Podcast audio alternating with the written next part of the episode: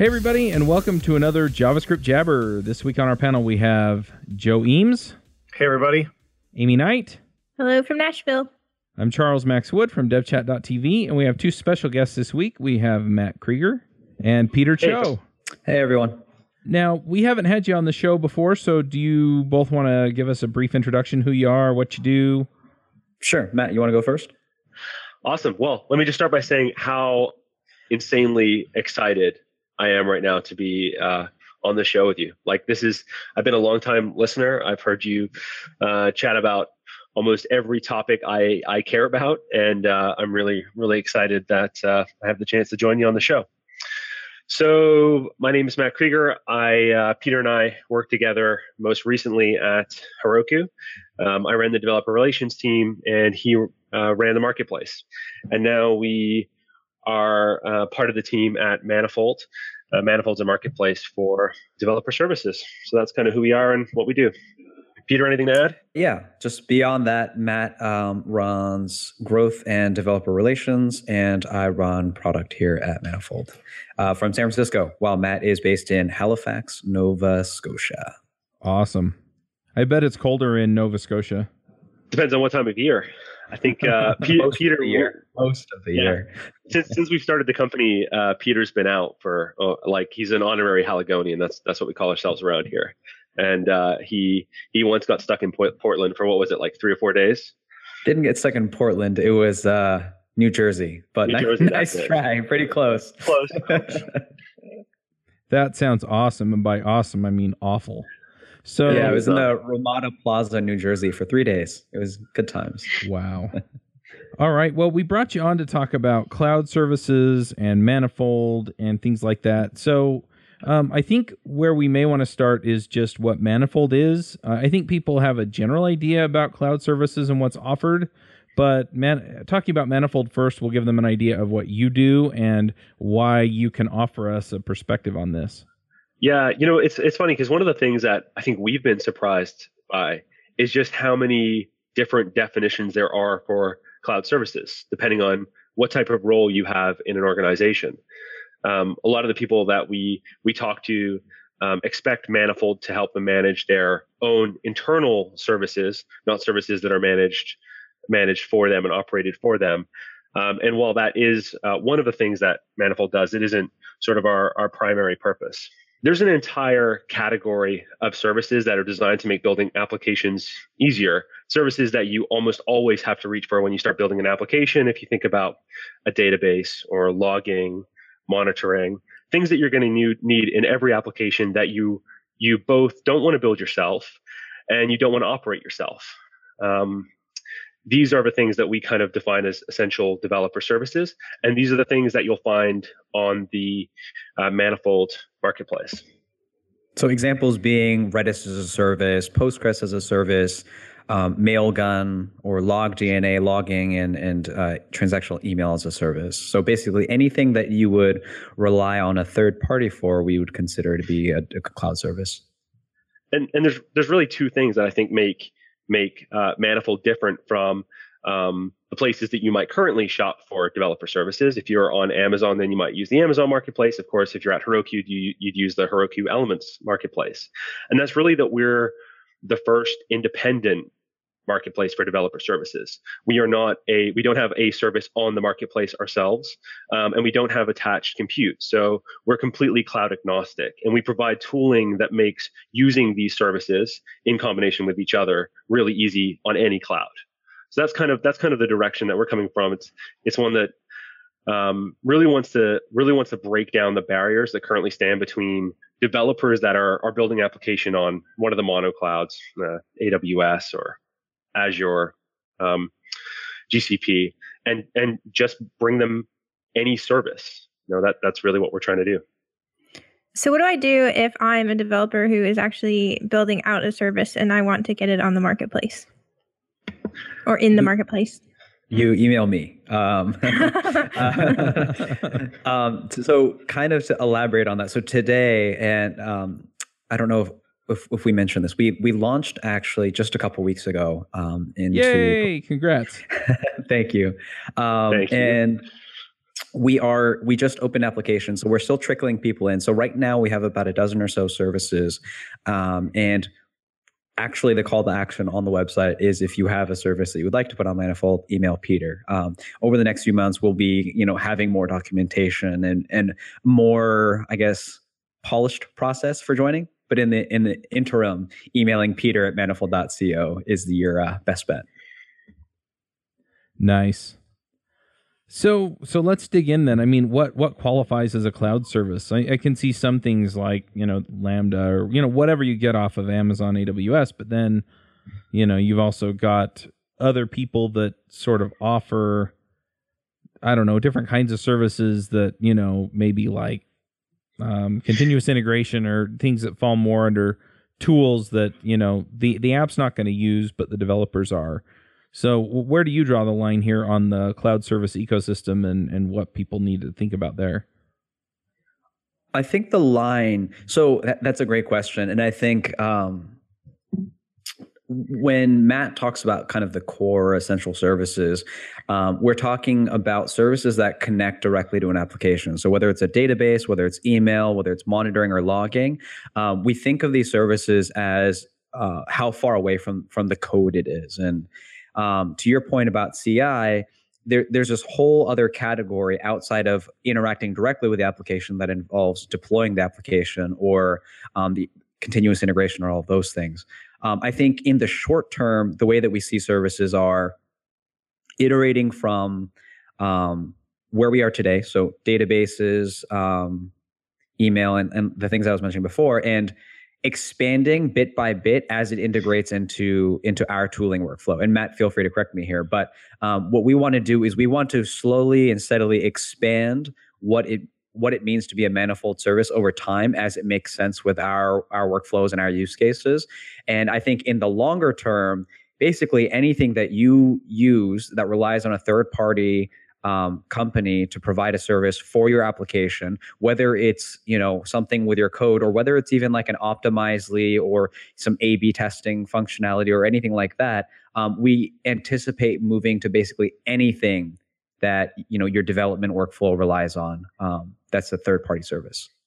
Yeah, I, I think the only thing I might add there is that where you might see manifold as as very different to the marketplaces that are on the existing clouds is that our are completely different. We we really this is a this is a grassroots product for grassroots developers, and we'd like to see services like the one that we've just um, announced will be added to the to the marketplace in the next couple of months. Um, GraphCool. We'd like to see services like this that aren't are probably not going to be um, part of Amazon's marketplace in the near future, but that are already built around technologies that developers are using day to day. GraphQL.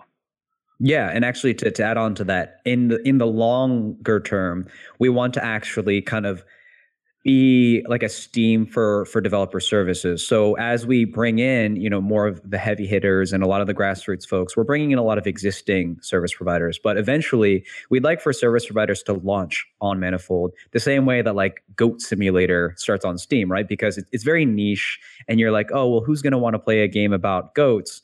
But the thing is, once you build a place for that supply and demand, we anticipate down the line, like maybe they'll just have one off machine learning APIs to, I don't know, analyze photos. And maybe you'll pay five cents per API request. And there isn't uh, an outlet today for things like that. But we imagine that as we build um, an independent marketplace for people to build these types of services, it can become tenable to to build a business around the more niche service or collection of niche services it's just it's just way too hard today for a developer to turn a project into a business right it's just it's it's overwhelmingly overwhelmingly difficult like we see very successful open source projects try to try to to become businesses and find an audience in developers and developers are are are tricky to reach you know and most of the time today when they go shopping for services they're just doing it through google and so that kind of sucks from both sides of the ecosystem. It sucks if you're a developer that thinks you have a cool idea and wants to turn it into a business. And it sucks if you're a developer that wants to build something innovative and doesn't have the tools to do it.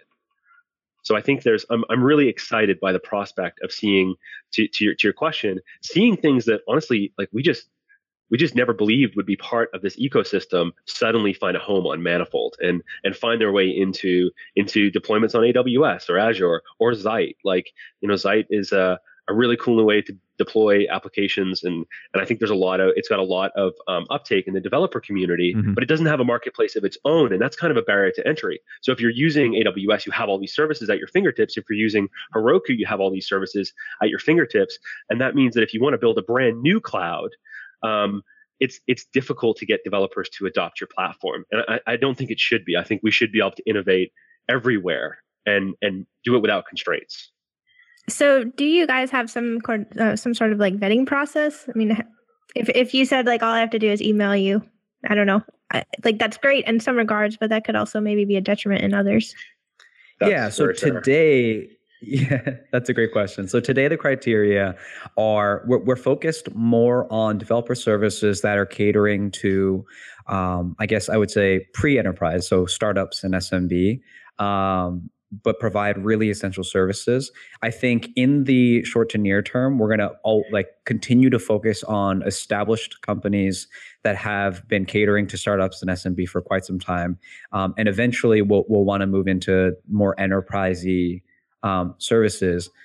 In terms of kind of the brand new services, the the innovative services, the ones that don't have established businesses, we're still trying to figure out how we can bring them in and expose them on the marketplace. Um, one of the ideas, and just kind of showing you guys a little behind the curtain, um, one of the ideas we have is this idea of manifold labs or manifold kind of beta grounds, and you have these services with the clear expectation that hey, you know you might be taking a flyer here. You're, you shouldn't put your entire enterprise infrastructure on this service, but you should also give them a chance and, and kind of like Steam Greenlight or kind of like a Kickstarter for developer services. Um, that's sort of something that we've been playing around with, uh, releasing over the next uh, few quarters. And, and, I think Amy, to your question, you know, when you look at our, our current portfolio of services, what we were what we were really focused on was whether or not they offered a compelling developer experience. And we used all of those services. We went through every single one. We talked to the teams behind them, and we were we we were very thoughtful about the services that we started with. You know, we really wanted to make sure that they had the same priorities that we do. They care about developers, they care about the community, they care about the experience of using these services. And these aren't things necessarily that um, I mean, if you go and read the, the RDS documentation, that they they prioritize. So I think that's one side of it, and then the other side is I, I don't think we necessarily know yet what is going to be really important to the developers that that use as as um, Peter put it, these sort these sort of um, green light or labs services. But I am excited by the prospect of developers being able to get their product in the hands of other developers much much sooner. You know, with with with expectations managed, but they won't have to deal with things like billing or provisioning because these are all things that Manifold takes care of for them. So they can literally just focus on building their product and leave kind of the the underlying mechanics to us.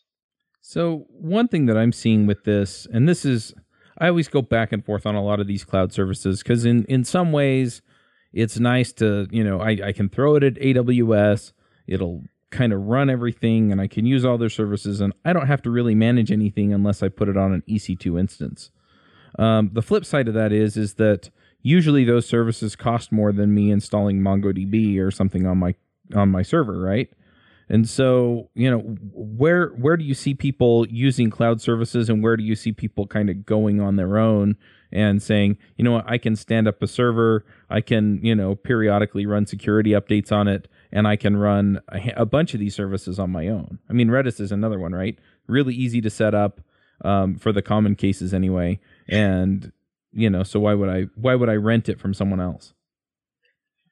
Yeah, I mean, there, there's definitely there's a couple of distinctions I guess we need to draw. One is between a library and a service. You know, a, package of code that somebody gives to you, and I, I think we've done um, in the development community, uh, you know, things like npm and the other uh, bundlers have, have made have made it really simple to take a package and manage it in an application. I think that that's like that problem I feel is is maybe not solved, but we're on our way, especially not in the browser. Mm-hmm. Um, but I mean, to your point, there's kind of two categories of services. You've got services that are managed open source projects, you know, so Redis I think is a good example of that.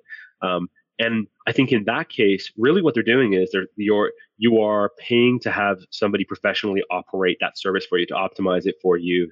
Um, you're paying for the convenience of having instantly available um, clusters or nodes. You're you're paying so that you don't have to wear the pager if something goes wrong. They're going to get up in the middle of the night and fix it for you.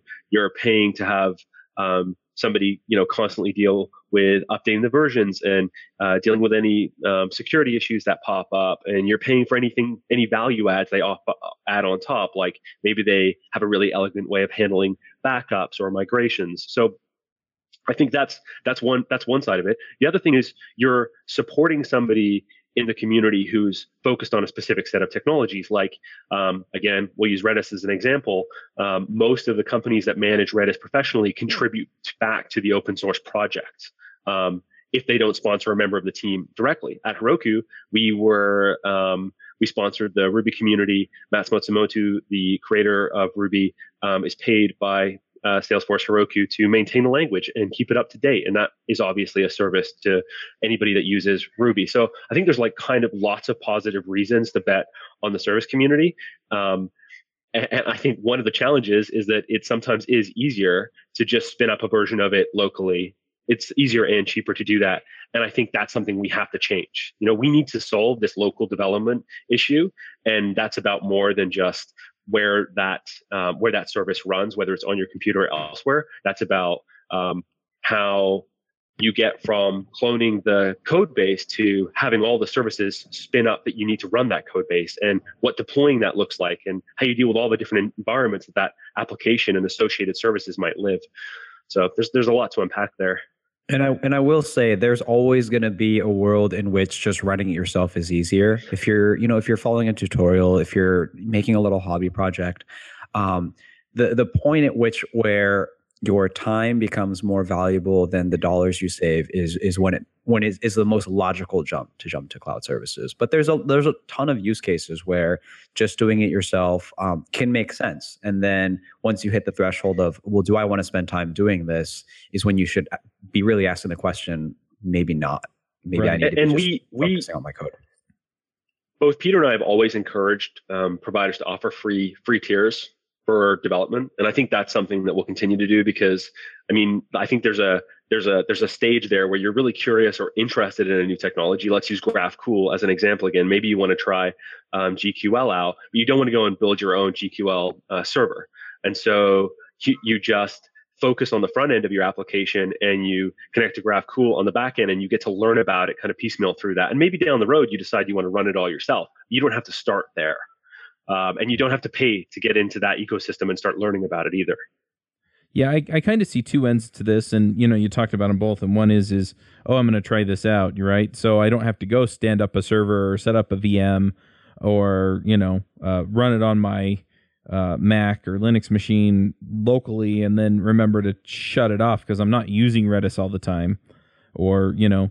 But at the same time, I can also see, for example, um, I know that for example, um, performance tuning something like Apache Lucene or Cassandra or something like that, where you know it's complicated because you have a cluster of servers and it can it can replicate across clusters across the world in the case of Cassandra, or you know just some of the the Lucene setup gets a little bit hairy.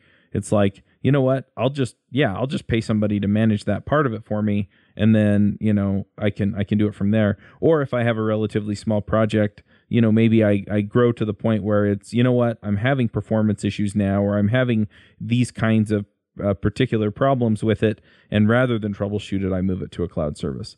And so I, I can see yeah on both ends of the spectrum one is i'm just going to pay to not have these problems anymore and the other one is is i'm i'm going to try it out without having the overhead of setting it up yeah, and uh, and I'm certainly guilty of taking a project like, um, well, when we were, we were building Manifold, I wanted to try um, a lot of new technologies in the dashboard, and and we needed a lot of services to support those technologies. And you know, I think sometimes we have to be honest with ourselves and say like, are we is this the best use of our time? Should we be operating a Kafka stack or should we just be focusing on our product?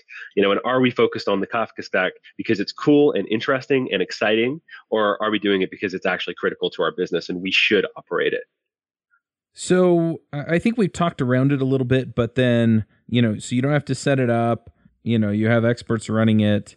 So, you know, a lot of the maintenance and stuff is managed by somebody else, but um, I'm I'm always worried too about like some of these third party vendors. I mean, even some of the free ones like Firebase or something, right? Uh, I'm worried about like vendor lock-in and stuff like that. I mean, if I'm using it for a database or a logging system or something like that, they have all my data, and sometimes they don't have a good way to get it out. So, I mean, you know, that that's another worry that I have with cloud services. Um, do, do you have an answer for that, or is it just you know what, consider it, and if it's important to you, then you know, don't do it. I don't know.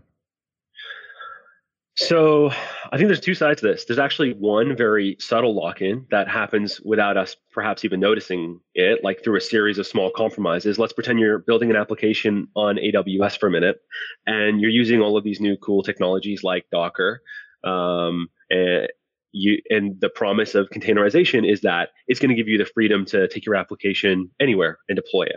And that's certainly true when you start, but then uh, you know you reach for a database probably the first thing almost any developer would reach for and then maybe you tag on some monitoring and some logging and before you know it to pick up and leave aws you would have to find all of those services elsewhere um, and the way that those services are integrated are are specific to them being built on AWS. And I'm sure the same is true across almost any cloud that you look at that has an integrated marketplace. So I think that's that's honestly the first lock-in that I would worry about is the lock-in that's happening without almost anybody even realizing it.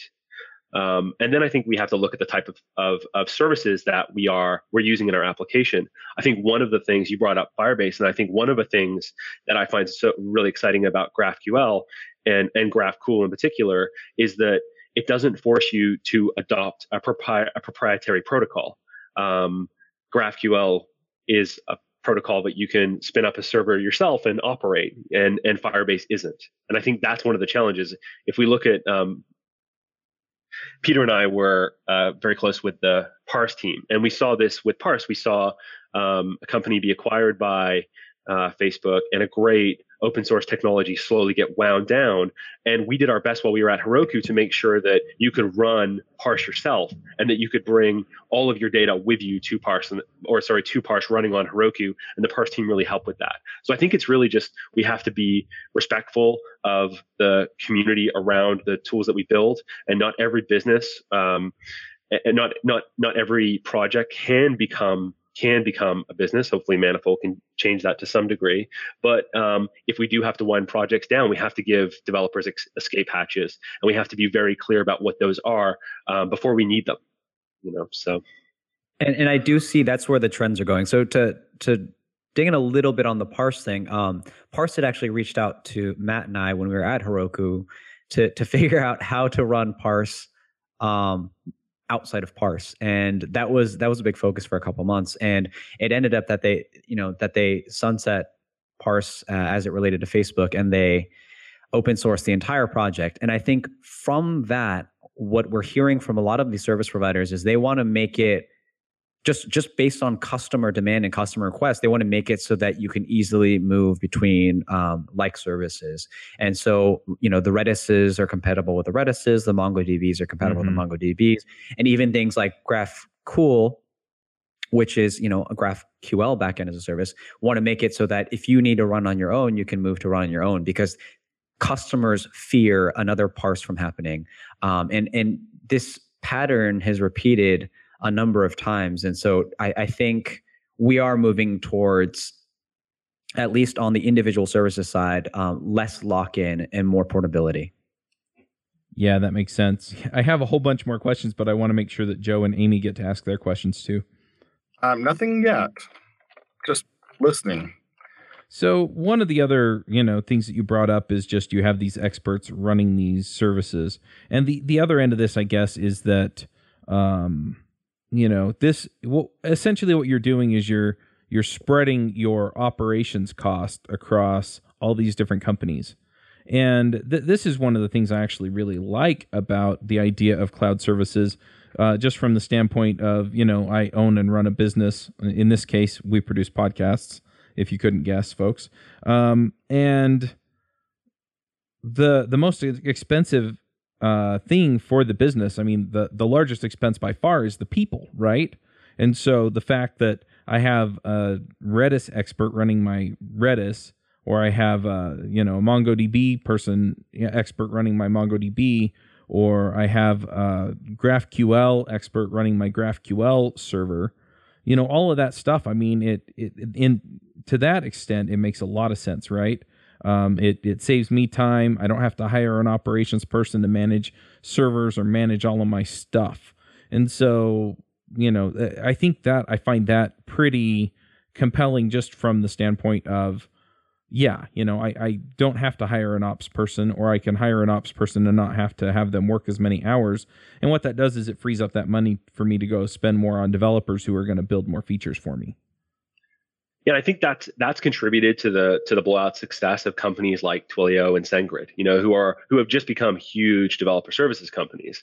But and, and I, I don't think there's any question that we're seeing a trend um, towards application being co- composed of smaller and smaller services, maybe even just functions that either we manage or somebody else manages. And I think one of the things that we have to face is that this this this has lots of there's there's lots of upside to this approach. The downside is that it introduces all of this operational complexity and friction because even simple things when you have 100 different services and mm-hmm. half of those services are outsourced um, and half of those services therefore have bills associated with them even just trying to figure out like which credit card is associated with which of those services is a bit of a nightmare. Yeah. You know, it's like it's it's it's death by a thousand cuts. And so that was when we when we when we started this, I was all about just building great a great workflow and a great integration into things like Kubernetes. And Peter was just like, dude, you got to slow your horses.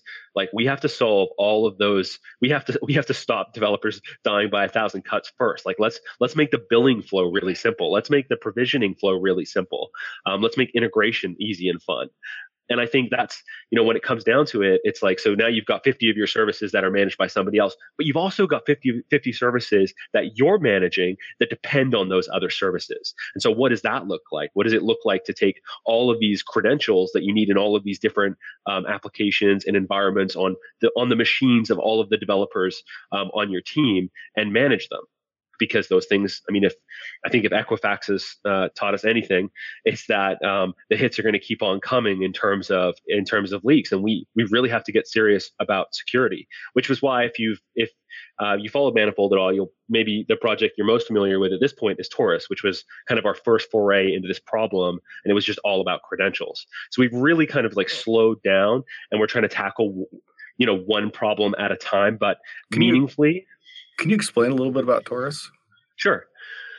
Um, so, as I mentioned, like the the probably one of the biggest challenges when you're managing your own services is that you have all of these credentials um, that you need to share with people on your team, and you need them to have uh, to be in the the environments of different applications. And if somebody leaves your team, well, they might take those credentials with them, and you need to know about that and be able to change the credentials they had access to or rotate them.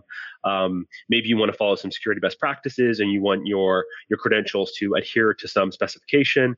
Um, maybe you have applications that generate uh, credentials automatically, and therefore you want to uh, automatically refresh them and update them on a specific uh, basis. Um, that these were all problems that Torus was really designed to solve. Um, Torus is a command line application and a service. Uh, the CLI is open source, and it uses um, elliptical curve cryptography to allow developers to securely share the credentials they use in their applications. To make it like that's a long explanation, I apologize, but like to make it really really simple, if you think about the, all the things that uh, somebody needs to hand you when you join a team and clone a repo, all of those credentials that you might need to use. Um, I mean, something like LogDNA or Mailgun. This is a place that you would store all of those things and the way that you would share them. Yeah, if I recall, I haven't set anything up in Heroku for a little while, but you, you set up a lot of these credentials in there in in their I forget what they call it, but it's just you Con- know config config vars. Yeah.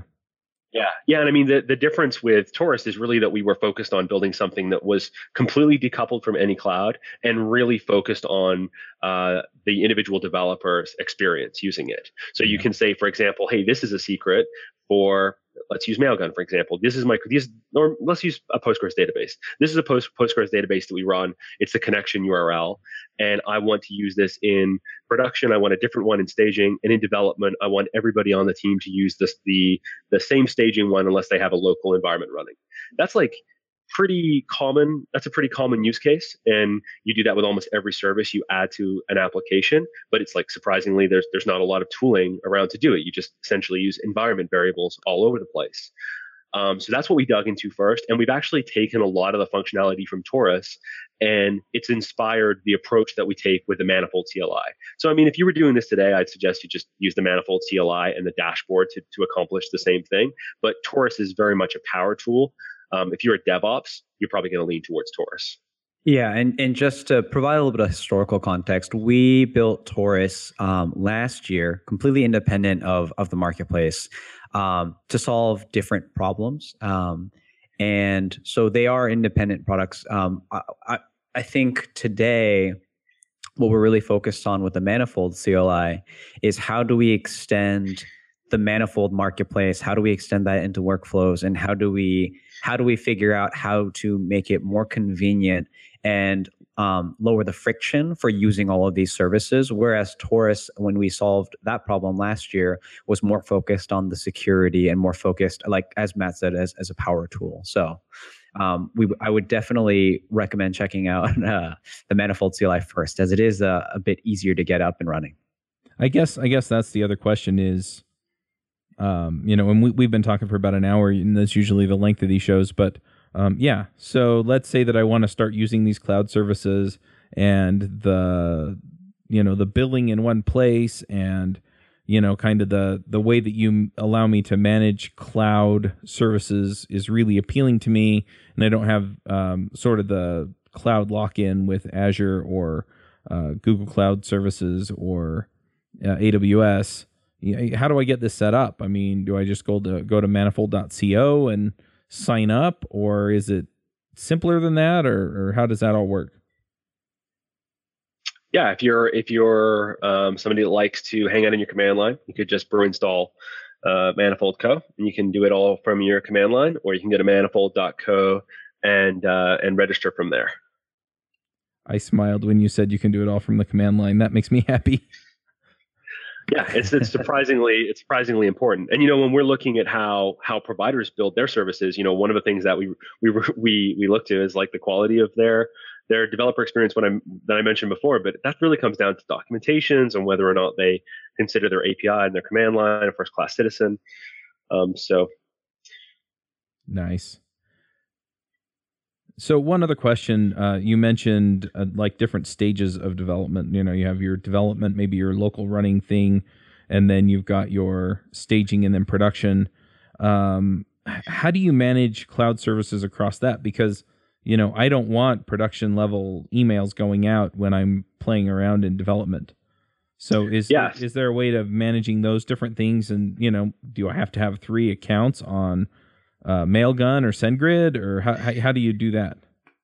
So when you provision, um, just to answer your last question there, when you provision Mailgun through Manifold, you don't need to set up an account or anything. We we do that for you. But um, in terms of just like man- managing it across account or managing it across uh, environments, um, we have a, a, concept called a project.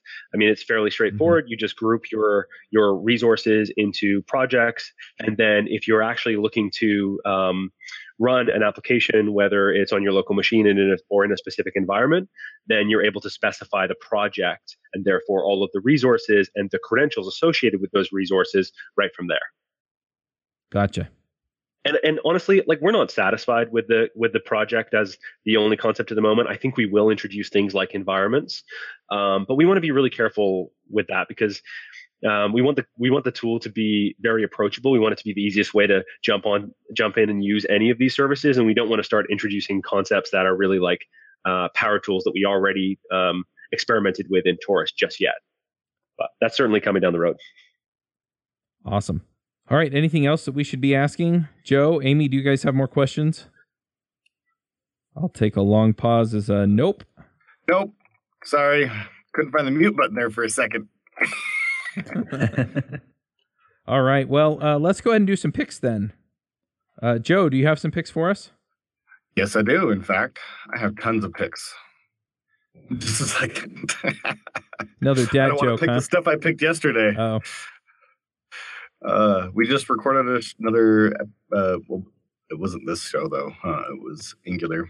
Yeah, that was yesterday. But we recorded this show the day before that, so Right. So, okay. So I got one pick, and it's a kind of almost semi technical blog. It was written by a technical guy. And what it is, is eh, the title is uh, What You Can't Say. And the, the author is somebody actually fairly well known.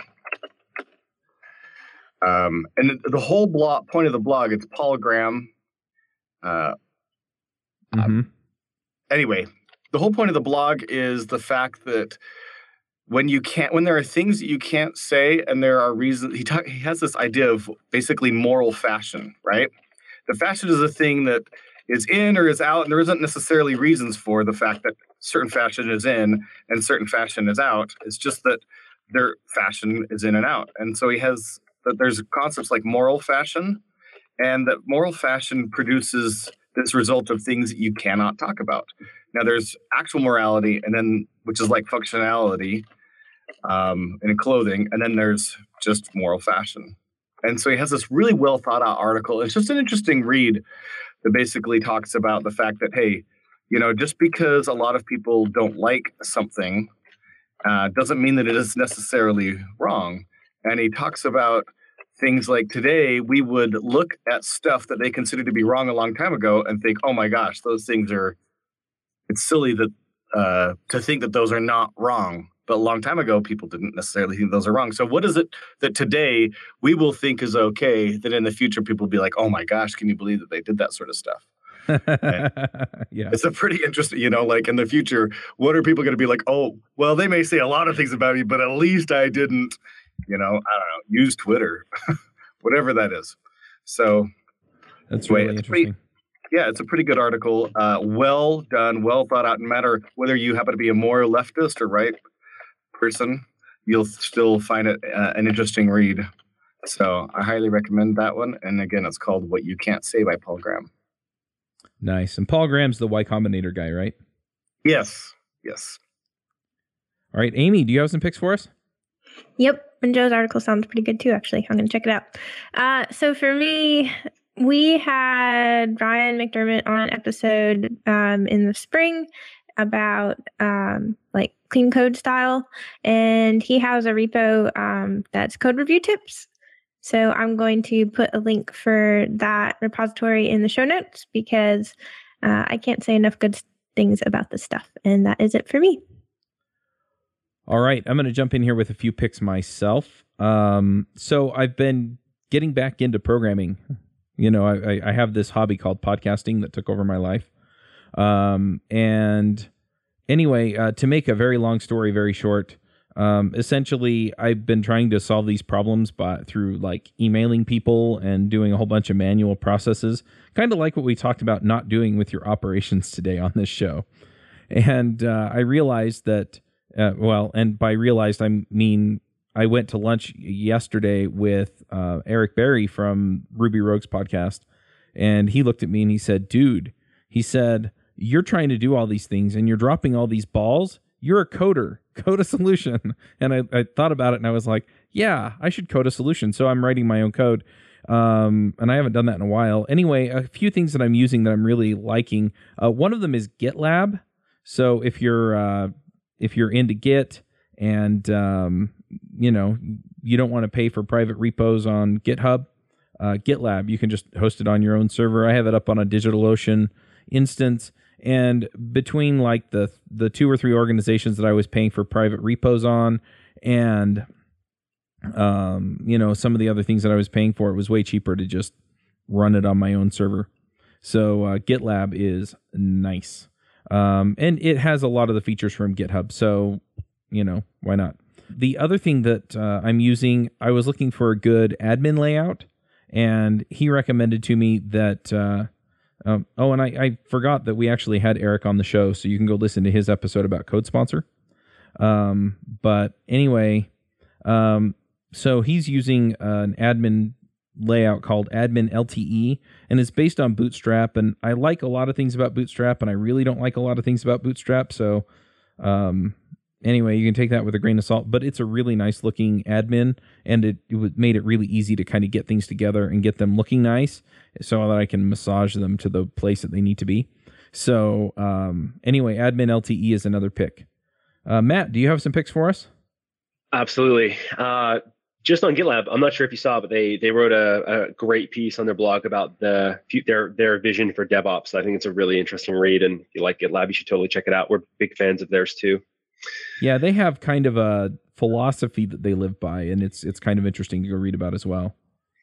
So, has anybody picked Star Trek yet? I feel like I've got to pick uh, Star Trek. Maybe it's predictable, but um, I'm on episode three now of the new of the new uh, season, and I'm, I'm I'm absolutely loving it. So if you haven't if you haven't heard that Star Trek is back, um, and with it all of my fondest memories, then uh, then go check it out. That's Star Trek Discovery, I think, is what they called it, right? Yeah, yeah. Um, no, it's it's it's it's fun. Uh, and a uh, couple of JS picks. Um, I'm not sure. Somebody may have already picked these in the past, but uh, Puppeteer popped up under um, Google Chrome on GitHub. And if you've ever tried to do any work with the Chrome, um, the headless Chrome uh, Node API, this is like just an invaluable tool. And I, I, was so I was so excited when when the headless Chrome API popped up, and I was planning to solve all these problems. Um, so take for example, you you make a change on a page and you want to screenshot before and after, and you want to understand whether or not you you accidentally broke something you didn't mean to. Um, this is kind of a tool that's designed for that. And and Puppeteer is a is a an abstraction over that API that just makes it a lot um, easier to work with. And then and then just kind of a, a fun pick. Um, uh, uh, forward slash is on GitHub. He has this new comparison checker, so you can. It, I just really like the signature of the API. It's like is string. Um, so if you're not using something like Lodash or you, you feel like Lodash is too heavy and all you want is something you can do comparisons with, then you should then you should check that out. Awesome. How about you, Peter? Do you have some picks for us? Uh, unfortunately, I do not have any picks. I was out, out, sick yesterday, so I was hoping to prepare a little bit more, but uh, I'm gonna have to pass this week. Sorry. It's all good. Um, maybe I'll just see if I can prompt you into a pick or two. Is there a TV show that you're really into these days? Or a book? Oh, he's he's playing this. He's playing this. I went and visited him in San Francisco, and we spent like an entire Saturday playing uh, Dota. And what was the other game that you're you're currently obsessed with, Peter? I'm not obsessed with it, but uh, what was it called? Hold on. Player. player I can stop anytime I want. I just don't want to. so yeah, so Matt and I actually, when he was in town, we holed up in in our uh, in our office for an entire like 12 hours playing Player Unknown's Battlegrounds. That's it's it. essentially it. yeah, it's like the Hunger Games um, with guns and you just parachute in and it's 100 people and it's the last person standing. It's oh wow. It's pretty interesting. Yeah. Pro, pro tip, go to the school. Yeah, um, and then on top of that, I, actually now I, now that you got the juices flowing, Chuck, I got I got a couple. there we go. Um, there's this book called Sourdough. So um, this author Robin Sloan wrote this book called I think it was called Dr. Penumbra's Magical Bookstore or something, and it's it was based in San Francisco. Had a little bit of like I don't know for for those of you that are in tech and, and or live in San Francisco, it has a it, it kind of captures that culture, um, or Robin's really good at capturing that culture. And Sourdough is a book about a um, the way I'm going to describe this is going to be really interesting. It's about a sourdough starter that is um, what is the word I'm looking for? It has it has intelligence. Um, how do you how do you describe something that like an object that has intelligence? Like it's sen- it, sentient? Yeah, it's, it's, a, anim- sentient. It's a sentient sourdough starter, and um, and it's about a software engineer at a robotics company that discovers this sentient sourdough starter and it's based in San Francisco and it's and it's really interesting. It captures a lot of kind of the culture around working at tech companies but also has this sort of like sci-fi kind of weird whims- whimsically sci-fi um, aspect to it. It's called sourdough a novel by robin sloan um, and i started that. It's really good um, but you should also check out uh, mr penumbra's 24 hour bookstore um, as well if you're if you're into you know the whole reading thing. um, and then also, this one's kind of a, a self plug. Um, so hopefully that's okay. Feel free to edit it out if it's not. But we we, we worked with this um, firm yet, and we came up with this like sci-fi dystopian story for Manifold on story.manifold.co. Um, I promise it's not just a it's not really like just a commercial. It's actually just a story, um, and it's about this this woman who's caught in this dystopian, I guess like compound. Matt, would you call it a compound? Did no, Matt he leave? just dropped off. he's like, I don't want to hear anymore. Um, but yeah, so we, we, worked with them, and it's and it's got illustrations and audio voiceovers, and it's and it's really just a sci-fi story. I guess you could call it like a multimedia experience, but um, that's you know that's something that we had a lot of fun making as well. So those would be my three picks. Great. And if people want to check up on what you guys are working on now, or follow you, either of you on Twitter, or GitHub, or something like that, uh, where do they go?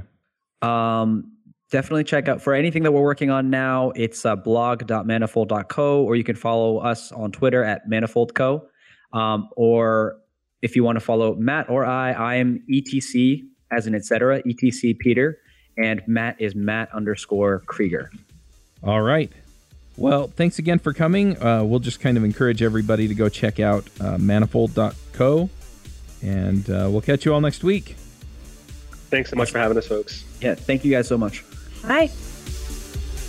Bandwidth for this segment is provided by CacheFly, the world's fastest CDN. Deliver your content fast with CacheFly. Visit C A C H E F L Y dot com to learn more.